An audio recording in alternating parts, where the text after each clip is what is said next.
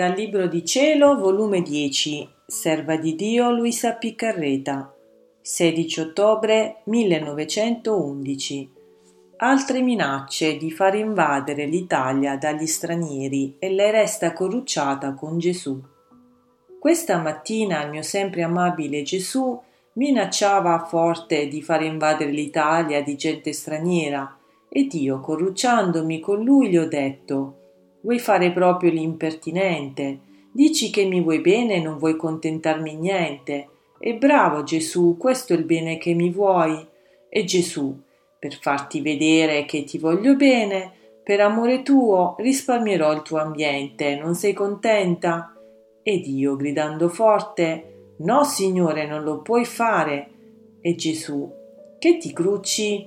Ed io, sì che oggi resto cruciata con te ed è scomparso. Ma io spero che si placherà e pareva che mi legava stretta stretta a sé per farmi fare il suo volere.